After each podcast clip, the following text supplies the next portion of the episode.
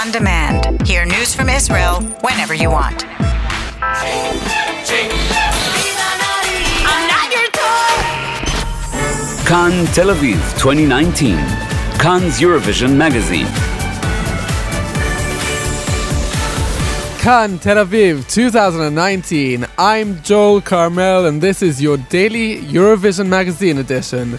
We're here every weekday from Sunday to Thursday with all the latest updates, gossip, and interviews in the run up to this year's Eurovision Song Contest, which will take place right here in Tel Aviv in just 26 days. So, without further ado, let's get started. In just a minute, we'll talk about Iceland's representatives this year's contest. We'll discuss why Roger Waters has been speaking out and we'll be speaking to an academic who analyzes the Eurovision. But first, let's take a look at the news. The four presenters of this year's contest, Erez Tal, Bar Refaeli, Asi Azar, and Lucy Ayub, began rehearsals yesterday at this year's venue, the Tel Aviv Expo Center, in preparation for their role in the contest. The four of them were photographed wearing hard hats which was required of them as the Expo Center is still officially a construction site at the moment. That's right, while the stage and lighting are being prepared, everyone, even Bar Refaeli, is required to enter the site wearing hard hats. The construction is due to be completed next week. Kan Tel Aviv 2019. Kan Eurovision Magazine. The second wave of ticket sales for this year's contest began on Tuesday, and at this point, all tickets to the final are already sold out.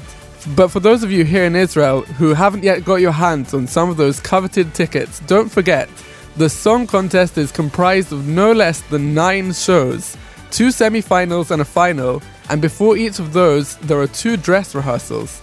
So if you didn't manage to get a ticket to the final, don't worry, there are still some tickets left to the other shows, but don't waste time, they're being snapped up fast. And here's a reminder that the Tel Aviv municipality will also be setting up large screens at the Charles Clore Garden for the general public to enjoy the show together, free of charge.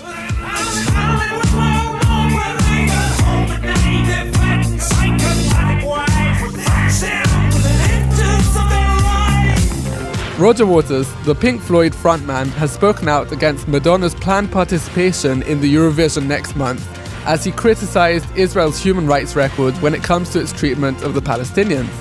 For many Israelis, this doesn't come as a surprise. Waters has called for cultural boycotts of Israel on several occasions in the last few years. Responding to previous calls to boycott this year's Eurovision, last year's winner Netta Barzilai acknowledged the concerns some people may have and their legitimate right to protest, but concluded that boycotting isn't the answer and Eurovision isn't the place for politics. We don't need no education.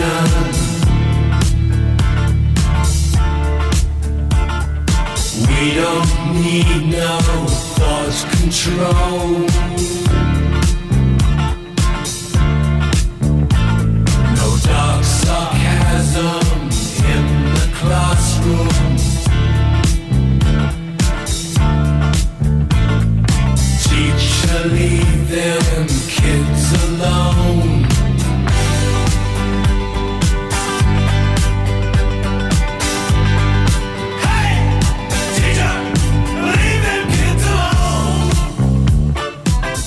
Having said that, it appears that this year's representatives for Iceland, a band called Hatari, have taken up the mantle of protesting Israel's treatment of the Palestinians to the extent that they've challenged Prime Minister Benjamin Netanyahu to a wrestling match.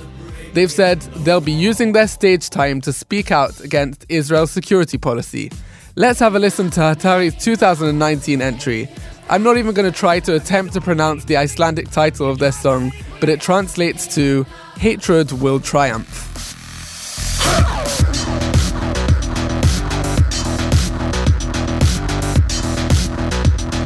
So, as we've seen, it turns out that Eurovision perhaps isn't quite as trivial and innocent as one may think. And because it is such a serious subject, we interviewed a Eurovision expert, meaning a real academic who analyzes the Eurovision Song Contest year by year and publishes his research. This is Professor Gad Yair from the Sociology and Anthropology Department at Hebrew University talking to the host of the Hebrew version of this program, Maya El Colombre. כמה מדינות עם שמונה מיליון אזרחים זכו בארבע פעמים באירוויזיון?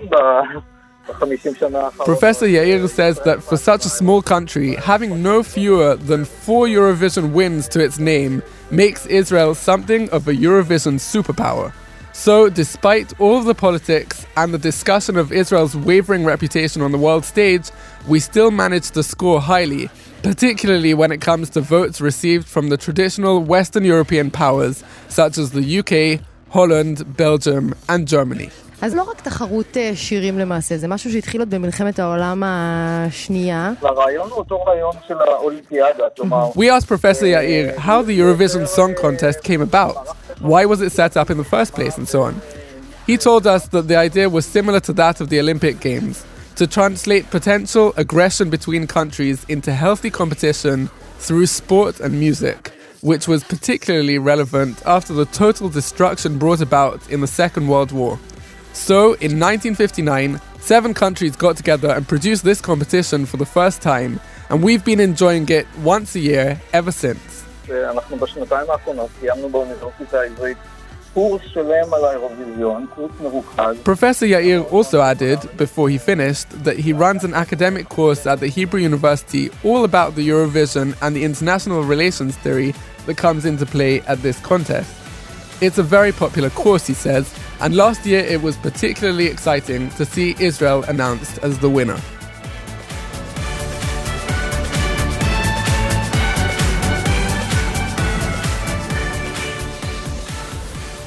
This year's Eurovision will have a fantastic lineup with stars like Madonna, Idan Reichel, and last year's winner Netta set to thrill us with their talents on stage. Last time Israel hosted the event in 1999, the star of the show was, of course, the one and only Dana International, who had brought the contest to Israel the previous year with her winner, Diva. For the interval act in the 1999 contest, held in Jerusalem, she sang a cover of Stevie Wonder's song Free, which is the song we'll leave you with today.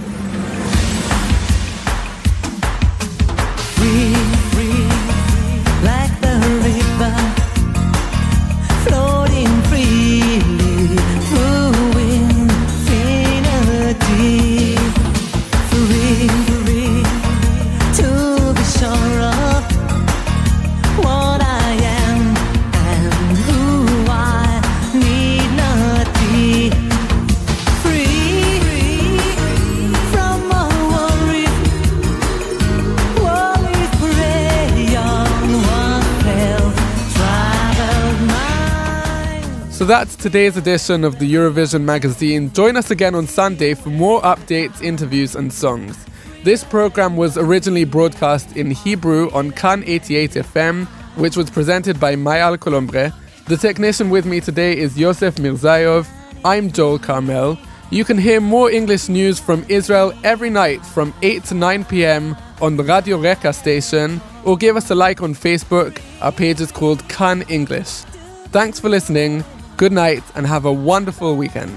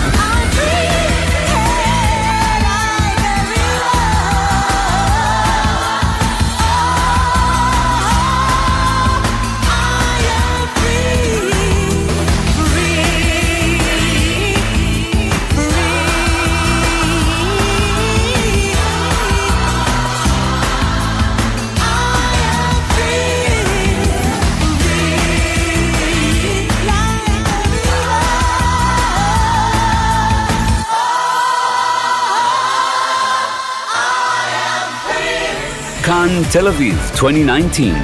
Kan Eurovision Magazine.